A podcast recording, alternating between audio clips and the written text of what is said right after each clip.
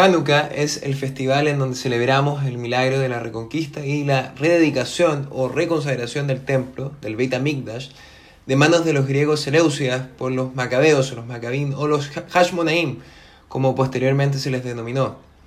La misma palabra Hanukkah ya nos recuerda un poco a la historia detrás de la fiesta, ya que Hanu viene de descansar, de la Nuach, refiriéndose al descanso que pudieron tener estos guerreros Hashmonaim luego de esta gran revuelta, y Ka, cuyas letras de hebreo son Haf y Hei, juntas tienen un valor numérico de 25 y se refieren al 25 del mes de Kislev, que es la fecha en donde conmemoramos Hanukkah.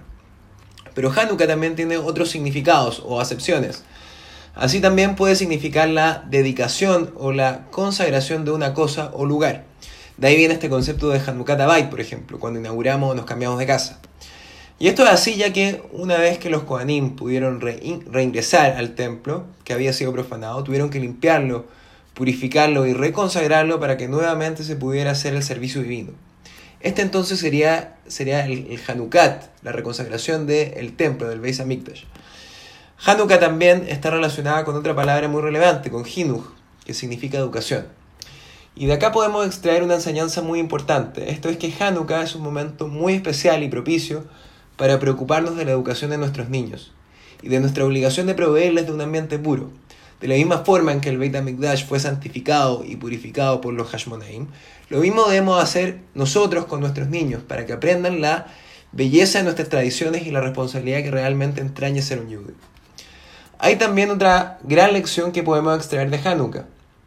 Cuando los Hashmonaim logran entrar al Beit HaMikdash, solamente encontraron una vasija de aceite de oliva puro que aún mantenía el sello del Kohen Gadol, con el cual podían volver a encender el fuego de la menorá.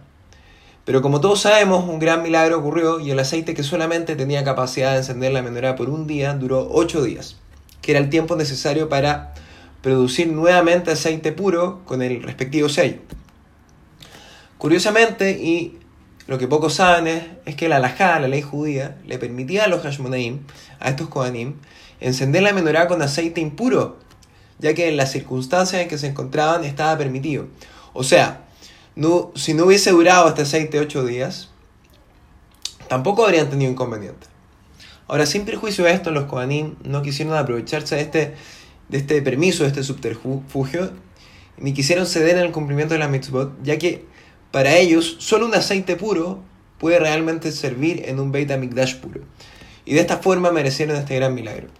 Y este principio es fundamental también, ya que de la misma forma no podemos ceder en la educación de nuestro hijo.